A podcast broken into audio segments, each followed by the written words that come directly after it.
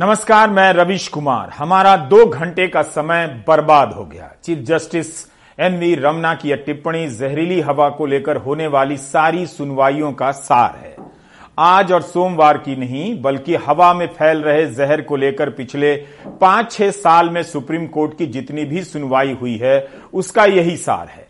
लोग मर गए, मगर सरकारों ने तरह तरह के आंकड़ों और आरोप प्रत्यारोपों से सुनवाई को इतना उलझा दिया कि सब बर्बाद सा लगने लगा। देश की सर्वोच्च अदालत की टिप्पणी उन सरकारों के काम के बारे में है, जिनके अरबों रुपए के विज्ञापनों के प्रोपेगेंडा के जाल में फंसकर रिश्तेदार, दोस्त, मोहल्ला और देश आपस में भिड़ा हुआ है आज की सुनवाई से सुप्रीम कोर्ट के तीन जजों की बेंच की बेचैनियाँ साफ़ झलक रही थीं। जो दिख रहा था, उसे जजों ने जनता के लिए कह दिया ताकि वह भी देख ले जान ले कि अदालत के फटकारों, निर्देशों, निवेदनों, सुझावों का कोई असर नहीं हो रहा है। चीफ जस्टिस एनवी रमना को कहना पड़ा कि नौकरशाही ने एक किस्म की जड़ता विकसित कर ली है। वे चाहते हैं कि सब कुछ अदालत के द्वारा किया जाए, पानी का छिड़काव, आग रोकना सब अदालत करे। कार्यपालिका की ओर से यह दुर्भाग्यपूर्ण है। हमारा दो घंटे का समय बर्बाद हुआ।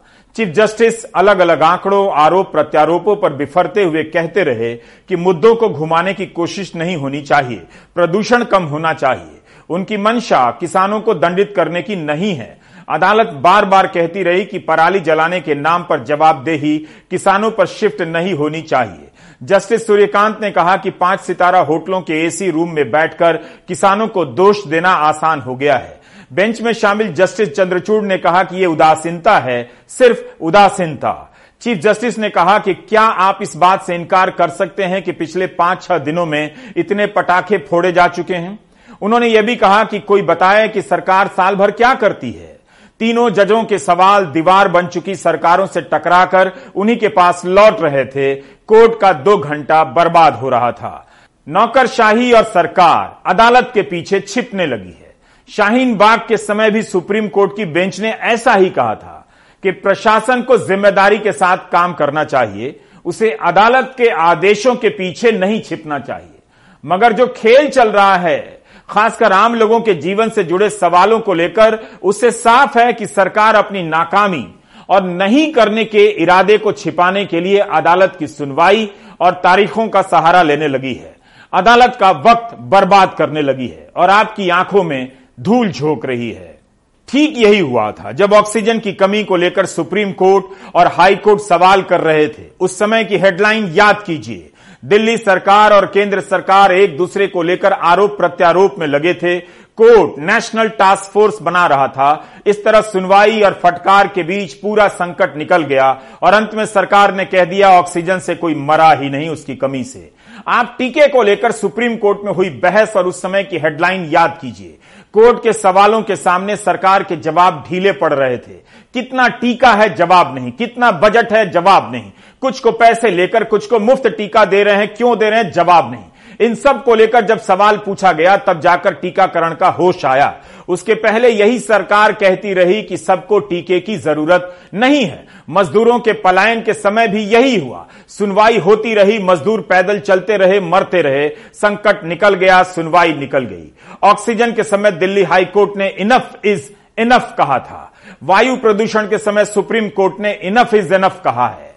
अदालत सख्त हो रही है, लेकिन सरकारें ढीठ होती जा रही हैं। इस रणनीति को समझिए तो ठीक, नहीं तो कोई बात नहीं। एक दिन सरकार कह देगी कि वायु प्रदूषण से कोई नहीं मरता है। कितने लोग वायु प्रदूषण से मर रहे हैं? सरकार ने इसका भी कोई विस्तृत अध्ययन नहीं कराया है। लोकसभा में चार चार सांसदों ने पूछा था कि भारत में हर साल पंद्रह लाख लोग मर जाते हैं। क्या यह सही है?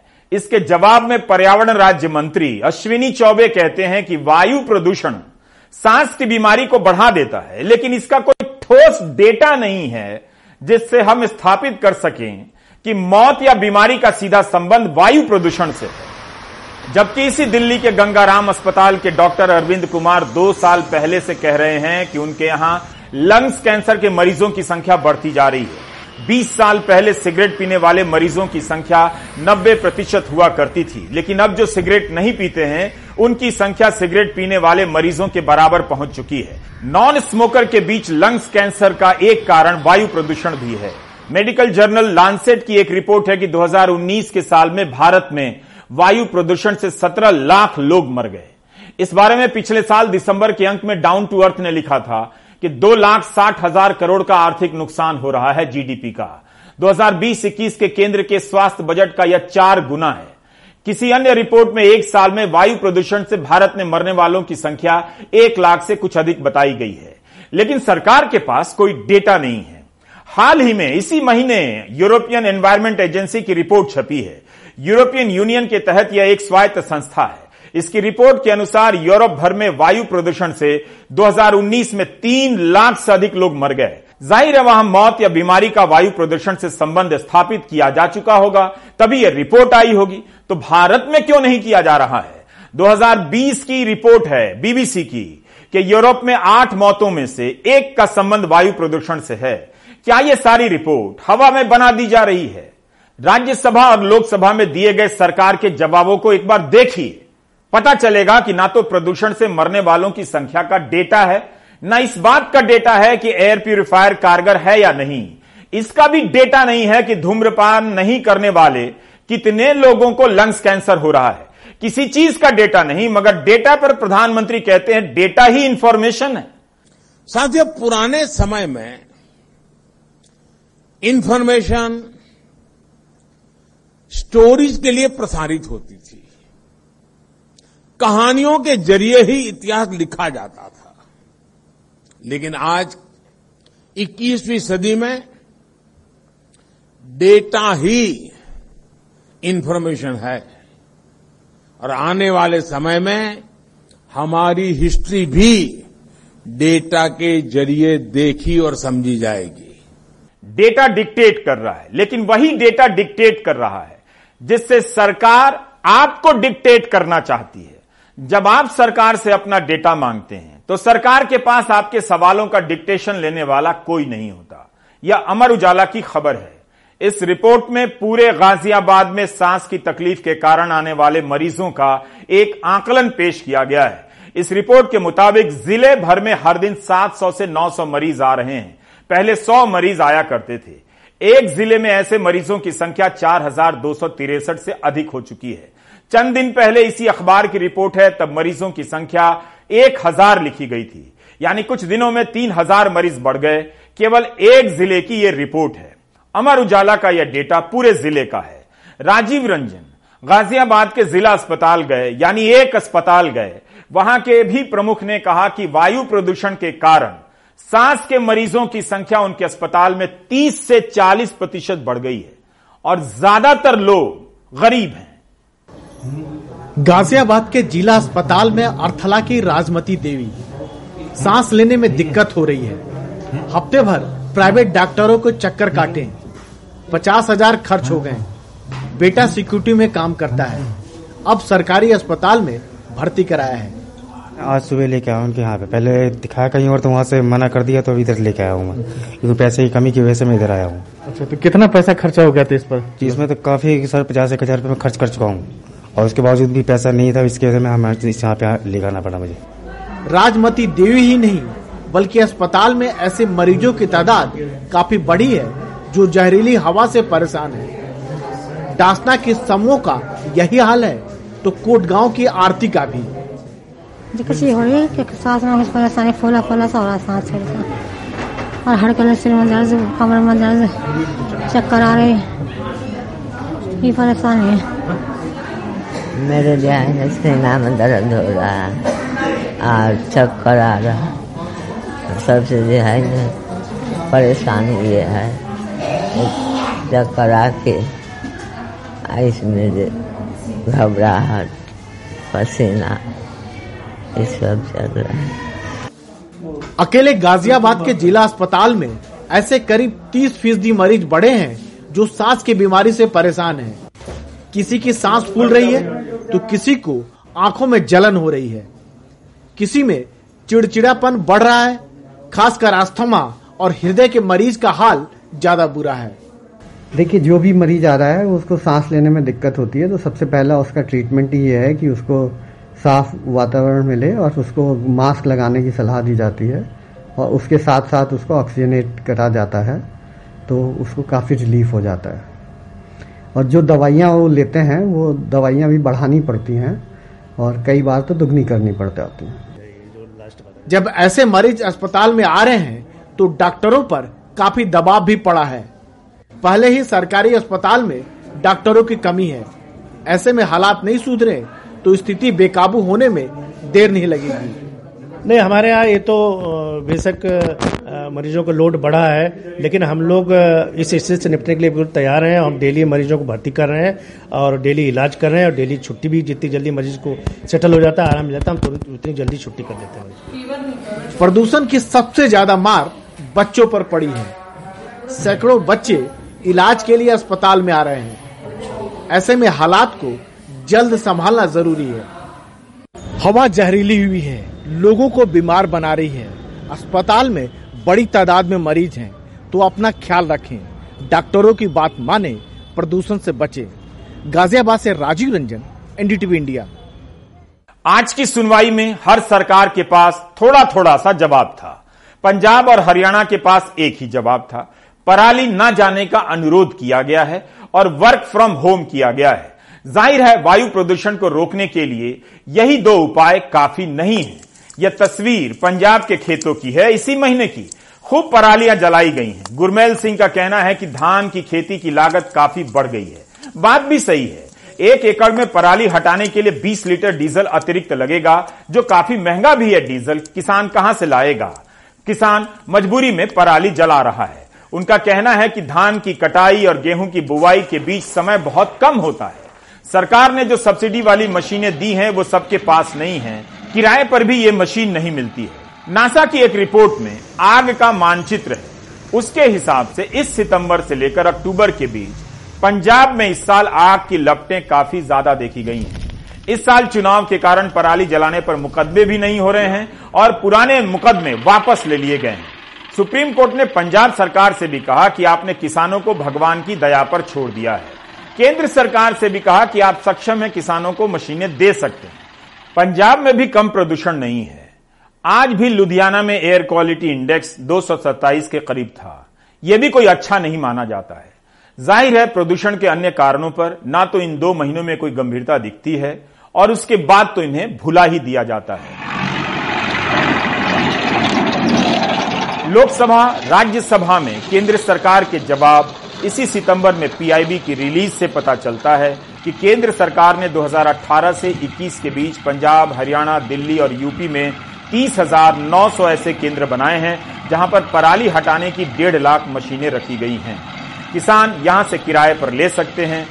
जसवीर सिंह जैसे छोटे किसान जिनके पास दो एकड़ की ज़मीन है इन मशीनों को किराए पर भी नहीं ले सकते। कुछ बचेगा नहीं। और ज़्यादातर किसान इन राज्यों में इसी तरह दो तीन एकड़ वाले ही है।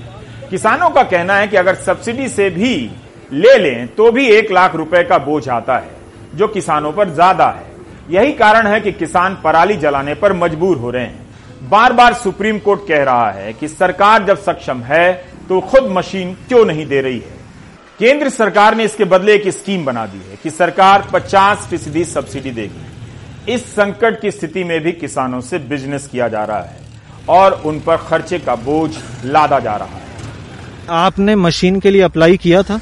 किया था हमारे और भी गांव से किया था मगर पास नहीं करते गए बस एक लाख पूरे पंजाब से किया अप्लाई तो दस हजार सब्सिडी के लिए पास हुआ ਬਾਕੀ ਕੁਝ ਨਹੀਂ ਪਾਸ ਹੁਆ ਜਿਹੜੇ ਛੋਟੇ ਕਿਸਾਨ ਆ ਉਹ ਅਵਾਇਡ ਕਰ ਰਹੇ ਹੈਗੇ ਆ ਕਿਉਂਕਿ ਜੇ ਉਹ ਸੰਦ ਲੈ ਕੇ ਜਾਂਦੇ ਹੈਗੇ ਇੱਕ ਤਾਂ ਰੈਂਟ ਪੈਂਦਾ ਇੱਕ ਮਹਿੰਗਾ ਤੇਲ ਹੋਣ ਕਰਕੇ ਉਹ ਇਹੀ ਵਜ੍ਹਾ ਜਿਹੜੀਆਂ ਆਪਾਂ ਕਹਿੰਦੇ ਆ ਅੱਗ ਲੱਗ ਰਹੀ ਹੈਗੀ ਆ ਉਹ ਕਿਉਂਕਿ ਸੰਦਾਂ ਤੋਂ ਪਰਹੇਜ਼ ਕਰ ਰਹੇ ਆ ਕਿ ਵੀ ਖਰਚਾ ਸਾਡੇ ਦੇ ਉੱਪਰ ਜ਼ਿਆਦਾ ਪਊਗਾ ਗੱਲ ਇਹ ਹੈ ਜੀ ਜਿਹੜੇ ਵੇਲੇ ਅਸੀਂ ਖਰੀਦਿਆ ਉਸ ਵੇਲੇ ਤਾਂ ਕੀਮਤ ਘੱਟ ਸੀ ਪਰ ਜਦੋਂ ਐਤਕੀ ਖਰੀਦ ਰਹੇ ਨੇ ਉਦੋਂ ਕੀਮਤ ਫਿਰ ਵੱਧ ਹੈ ਇਹਦੀ ਘੱਟੋ ਘੱਟ 2 ਲੱਖ ਤੋਂ ਉੱਪਰ ਦੀ ਕੀਮਤ ਹੈ ਸੁਪਰ ਸੀਡਰ ਦੀ ਜਿਹਦੇ 80% ਸਬਸਿਡੀ ਹੈ ਗਰੀਬ ਕਿਸਾਨ ਦਾ ਸੰਦ ਨੂੰ ਖਰੀਦ ਨਹੀਂ ਸਕਦਾ आश्चर्य है कि इन मशीनों के वितरण के लिए अभी तक कोई बड़ा कार्यक्रम नहीं हुआ है और इसमें रफाल विमान का प्रदर्शन नहीं हुआ खेत में रनवे नहीं बन सकता लेकिन खेत के ऊपर से मिराज तो उड़ ही सकता है सरकारें अपने प्रचार का काम बहुत शानदार तरीके से करती हैं, लेकिन इस जहरीली हवा के काम में, इसे खत्म करने के काम में लापरवाही क्यों नज़र आ रही है?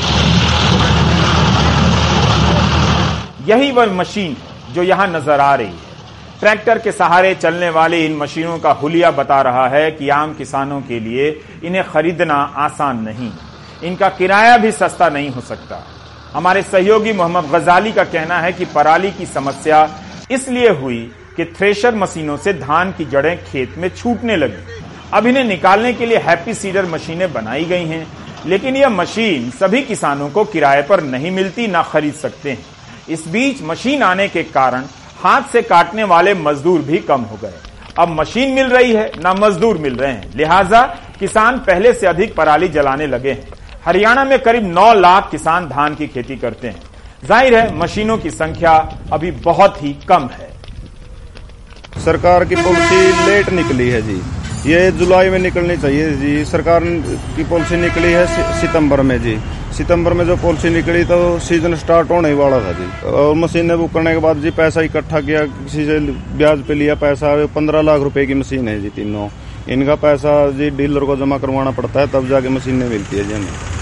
तो कितने ट्रैक्टर लगते हैं इसमें? तीन ट्रैक्टरों से चलती है जी ये मशीन पचास पार के ट्रैक्टर चाहिए जी इसमें। वही हाल दिल्ली का भी रहा। दिल्ली में 100 फ़ीसदी वर्क फ्रॉम होम कर दिया गया है। निर्माण कार्यों पर रोक लगा दी गई है। इन सब उपायों की लिस्ट दिल्ली के पास ही नज़र आई मगर उसके पास भी कोर्ट के सवालों के कई जवाब नहीं थे। दिल्ली में धूल न उड़े, इसके लिए सड़कों पर छिड़काव के लिए मशीनों की ज़रूरत है। आज भी कोर्ट ने पूछा, आपके पास उनहत्तर मशीनें हैं तो दिल्ली सरकार ने कहा, दस और खरीदी जा रही है। ये मशीनें 10 से 25 लाख की आती हैं, लेकिन जब दिल्ली सरकार ने एमसीडी का ज़िक्र कर दिया तो कोर्ट जवाबदेही टालने के इस पैतरे से नाराज़ हो गया। चीफ जस्टिस ने कहा इनफ इज़ इनफ जिन लोगों ने पूरा जीवन खपा दिया दिल्ली को समझाने में कि पब्लिक ट्रांसपोर्ट ही सस्ता विकल्प है। उनका मज़ाक उड़ाया जाता रहा। तब लोगों को लग रहा था कि कार ही विकास है और आज बहस हो रही है कि फेफड़ा खराब है। दिल्ली से 300 किलोमीटर दायरे में कई सारे थर्मल प्लांट बंद कर दिए गए हैं। स्कूल, कॉलेज बंद कर दिए गए हैं। अब कितना इशारा चाहिए आपको? निर्माण कार्य बंद कर दिया गया है। उससे कितने गरीब मजदूरों की कमाई पर असर पड़ा होगा आप सोच नहीं सकते। हम सब बीमार नहीं हो रहे, बल्कि कई तरह से इसकी कीमत चुका रहे हैं। इसके बाद भी पब्लिक के बीच ये राजनीतिक मुद्दा नहीं है। दिल्ली सरकार के पास कोर्ट के इस सवाल का ठोस जवाब नहीं था कि पब्लिक ट्रांसपोर्ट का समाधान कैसे किया जाए। प्रदूषण को देखते हुए दिल्ली सरकार अपील कर रही है कि लोग निजी वाहन छोड़कर सार्वजनिक परिवहन का सहारा लें और सार्वजनिक परिवहन को मज़बूत करने के लिए अब 1000 सीएनजी बसें किराए पर ली जा रही हैं। दिल्ली के अंदर पब्लिक ट्रांसपोर्ट को बढ़ाने के लिए एक हज़ार प्राइवेट सीएनजी बसों को हायर करने की प्रक्रिया कल से शुरू की जाएगी। लेकिन विपक्ष दिल्ली सरकार पर सवाल उठा रहा है। मैं आपको बताना चाहता हूँ कि ताकि दिल्ली की जनता को भी पता लगे, उन्होंने इसी ग्रीन बजट में कहा था कि हम डीटीसी के बेड़े में इलेक्ट्रिकल व्हीकल्स इंडक्ट करेंगे। एक हज़ार कहा था, एक भी बस, इलेक्ट्रिक बस अभी तक दिल्ली में डीटीसी में नहीं आई। सार्वजनिक परिवहन प्रणाली जो पब्लिक ट्रांसपोर्ट सिस्टम दिल्ली का एकदम कोलेप्स हो गया है। जबकि दिल्ली के परिवहन मंत्री कैलाश गहलोत का कहना है कि बेशक डीटीसी बेड़े में बसें शामिल नहीं हो पाई हैं लेकिन उनके ही कार्यकाल में लगभग 1500 बसें क्लस्टर सर्विस के तहत नई जुड़ी हैं।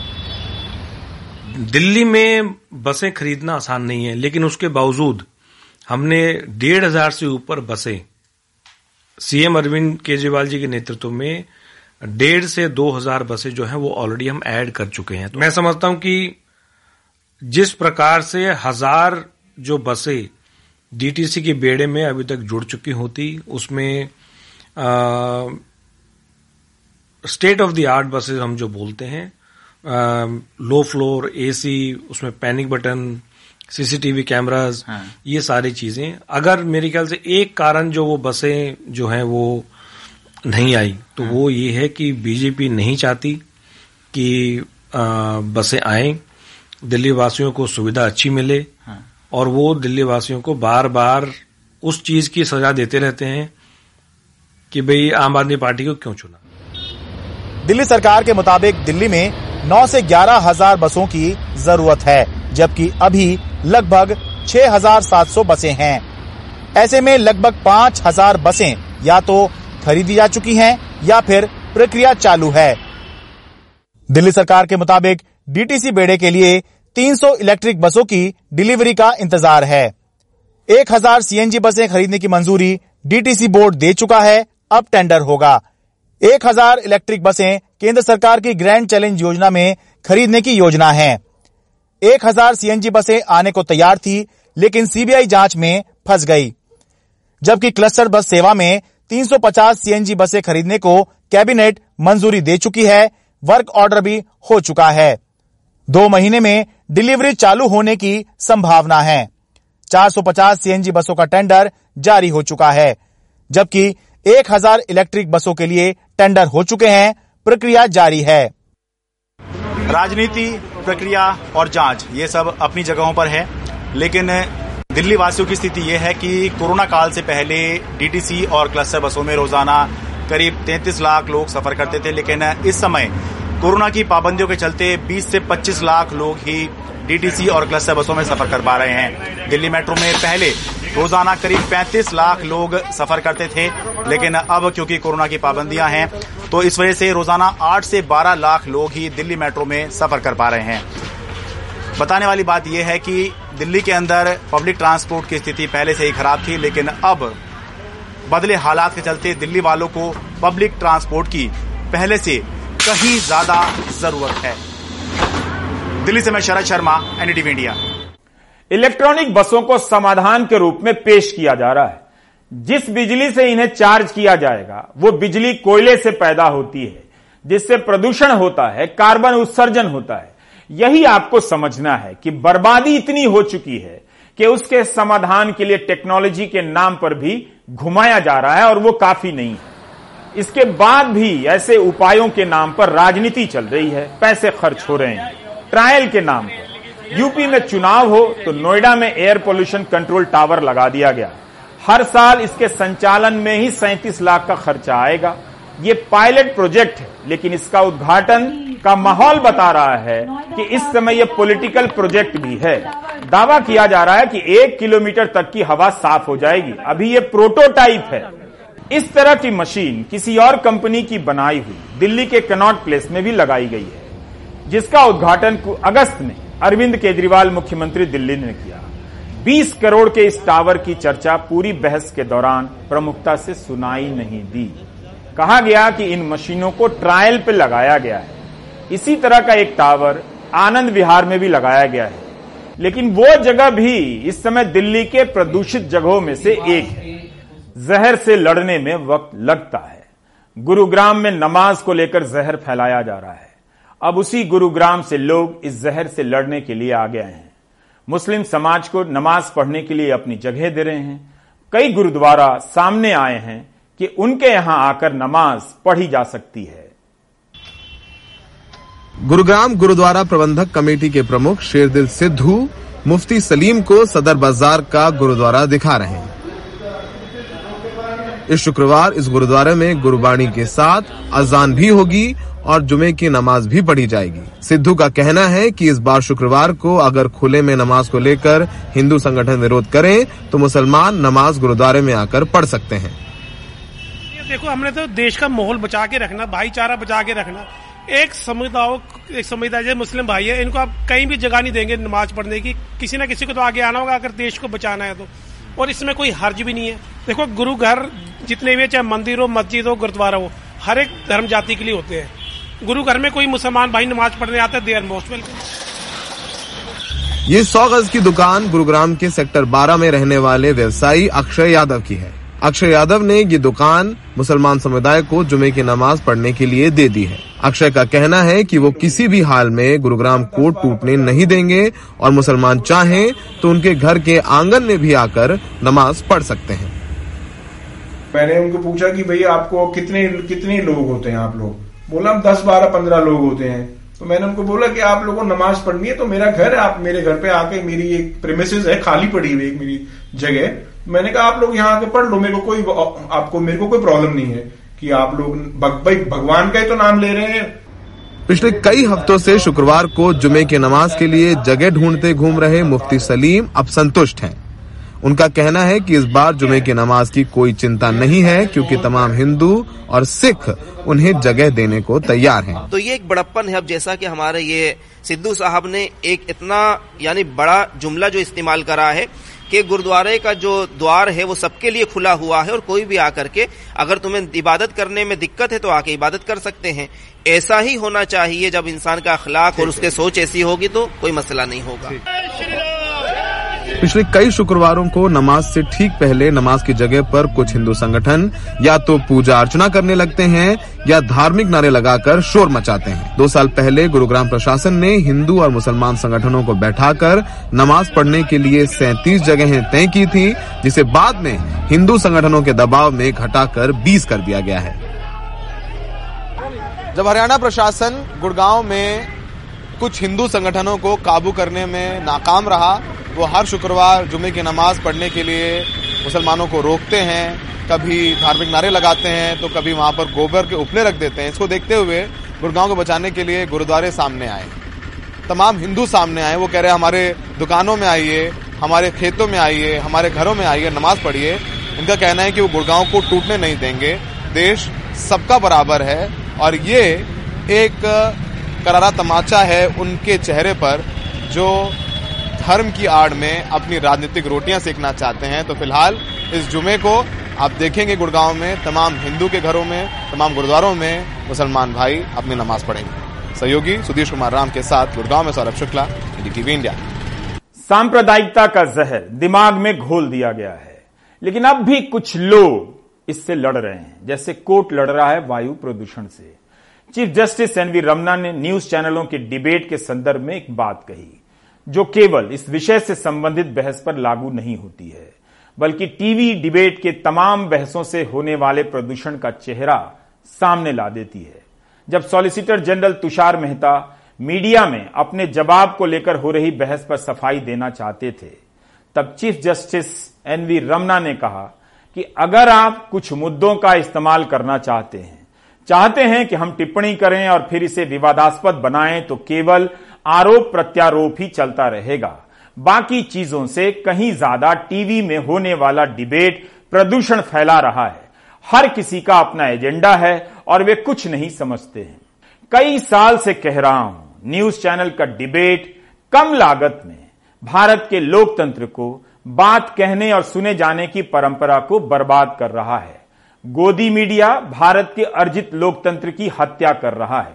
इसकी पत्रकारिता के कारण सारी दुनिया में भारत की बदनामी हो रही है और भारत की हवा जहरीली हो रही है। टीवी के डिबेट के ज़रिए झूठ और सांप्रदायिकता के जहर को फैला दिया गया है। सब कुछ उस हुजूर की खातिर है जिनकी हिफाजत के लिए ये डिबेट कराए जा रहे हैं ताकि सच कहीं छलक न जाए। हर डिबेट हुजूर के लिए है। हुजूर ही हुजूर हैं तो आप खजूर खाइए और ब्रेक ले लीजिए। सोमवार की शाम जम्मू कश्मीर पुलिस ने दावा किया कि श्रीनगर के हैदरपुरा में एक एनकाउंटर किया गया है। इस एनकाउंटर में जिन तीन लोगों को आतंकवादी, हाइब्रिड आतंकवादी और आतंकवादी समर्थक बताकर मारा गया है, उनका परिवार पुलिस के दावे को गलत बता रहा है। नजीर मसूदी अपनी रिपोर्ट में बता रहे हैं कि इनमें से एक मोहम्मद अल्ताफ, डार, कमर्शियल कॉम्प्लेक्स के मालिक हैं, दूसरे डॉक्टर हैं, मुदारिस गुल, जो अब बिज़नेस करते थे। तीसरा है आमिर मांगरे। आमिर के पिता आतंकवाद के खिलाफ अभियान चलाते थे, जिसके कारण 2005 में आतंकवादियों ने उनकी हत्या कर दी थी। नजीर का कहना है कि इस वजह से आज भी आमिर के घर के बाहर पहरा रहता है। परिवार की लड़ाई एक और हो गई है। अंतिम संस्कार के लिए शव मांगने की लड़ाई। मेरे चाचू को कॉल आया और उसने रोना स्टार्ट कर दिया। मैं घर पे ही थी तो सड़क पे चीखने चिल्लाने की आवाज़ स्टार्ट हो गई।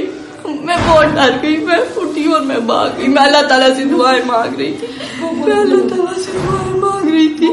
अल्ताफ भट्ट की तेरह साल की बेटी उस लम्हे को याद करते ही सिहर उठी जब उसे पता चला कि उसके पिता इस दुनिया में नहीं रहे। उसके पिता एक जाने माने कारोबारी थे। सोमवार शाम आतंकियों के साथ सुरक्षा बलों की एक विवादित मुठभेड़ में वो भी मारे गए। शहीदों की लाशों को मुठभेड़ में मारे गए लोगों के परिवार अब अपने परिजनों के शव पाने की जद्दोजहद में लगे हैं। उनका ये वीडियो सोशल मीडिया पर वायरल हो रहा है। मारे गए कारोबारी अल्ताफ भट्ट और डॉक्टर मुदासिर गुल के परिवारों ने शवों के लिए प्रदर्शन भी किया। लेकिन पुलिस ने कानून व्यवस्था का हवाला देते हुए उनकी मांग खारिज कर दी और शवों को 100 किलोमीटर दूर एक इलाके में दफना दिया। डॉक्टर मुदासिर की पत्नी चाहती थी कि वो आखिरी बार अपने मृत पति का चेहरा ही देख लें लेकिन उनकी ये मुराद भी पूरी न हो सकी। मैं डॉक्टर मुदसिर की मिसेज हूँ। मैं अपने हस्बैंड की डेड बॉडी मांग रही हूँ बाकी मुझे कुछ नहीं। उसका बाप है। वो मर जाएगा। उसको बेटे की शक्ल दिखाओ मुझे मेरे हस्बैंड की शक्ल दिखाओ बस। हमें और कुछ नहीं हम कुछ भी are not demanding anything we are only demanding justice we are only demanding हमें उसकी डेड बॉडी दे दो हमें उसकी शक्ल दिखाओ। तकरीबन सात बजे शाम को गया मैं पुलिस के पास। कंट्रोल रूम में उन्होंने कहा हम तीस आदमी गए थे सर वहाँ कंट्रोल रूम पटमालू में। को उनको उनको कहा कि हमें लाशें दे दीजिए वापस। पुलिस के मुताबिक मुठभेड़ में एक पाकिस्तानी आतंकी और एक स्थानीय आतंकी मार गिराए गए और घटनास्थल से दो पिस्तौल भी बरामद हुई। उधर कथित आतंकियों के परिवारों ने पुलिस के दावे को झूठा बताया है। उनके मुताबिक 24 साल का आमिर मागरे डॉक्टर मुदासिर गुल के ऑफ़िस में काम करता था। रामबन ज़िले में आतंकियों के खिलाफ अभियान में जुटे उसके पिता अब्दुल लतीफ मागरे कहते हैं कि एक सच्चे भारतीय का निर्दोष बेटा इस फर्जी मुठभेड़ में मारा गया। अब्दुल लतीफ मागरे को आतंकियों के खिलाफ मुहिम में शामिल होने के लिए सेना का प्रशस्ति पत्र भी मिला हुआ है। खुद पत्र से मिलिटेंट मारा है। और खुद मुझे गोलियाँ आई हैं। मेरा एक भाई चचेरा वो भी गोलियों से मिलिटेंटों ने मारा। उसके बाद हम घर से माइग्रेंट हो गए। ग्यारह साल के बाद हम घर वापस आए। मैंने बच्चों को बड़े मुश्किल से छुपा छुपा के जनाब पाला था और पढ़ाया था। आज उसका रिज़ल्ट ये निकला कि एक हिंदुस्तानी आदमी पत्थर से मिलिटेंट को मारता है और उसके बच्चे को मिलिटेंट बनाते हैं और उसको गोलियाँ मार, गोलियाँ लगाकर मार देते हैं। उधर इस मुठभेड़ के विरोध में पीडीपी अध्यक्ष महबूबा मुफ्ती ने जम्मू में एक विरोध प्रदर्शन में हिस्सा लिया। नेशनल कॉन्फ्रेंस के फारूक अब्दुल्ला ने उपराज्यपाल मनोज सिन्हा से बात कर इस मुठभेड़ की निष्पक्ष जाँच और शवों को उनके परिवारों को सौंपने की मांग की। परिवार का कहना है कि बेगुनाहों का बेदर्दी से कत्ल किया गया। उनका कोई कसूर नहीं था। वहाँ सीसीटीवी फुटेज मिल सकती है जिससे तहकीकात में मदद मिल सकती है। लेकिन पुलिस ने कहीं हद तक इसको डिफेंड किया है। कभी ये बताया कि मिलिटेंटों की गोलियों से मारे गए और फिर कहा कि शायद क्रॉस फायरिंग में होंगे। लाशों के लिए भी लोगों को भीख मांगनी पड़ती है। श्रीनगर से नजीर मसूदी की रिपोर्ट, एनडीटीवी, इंडिया।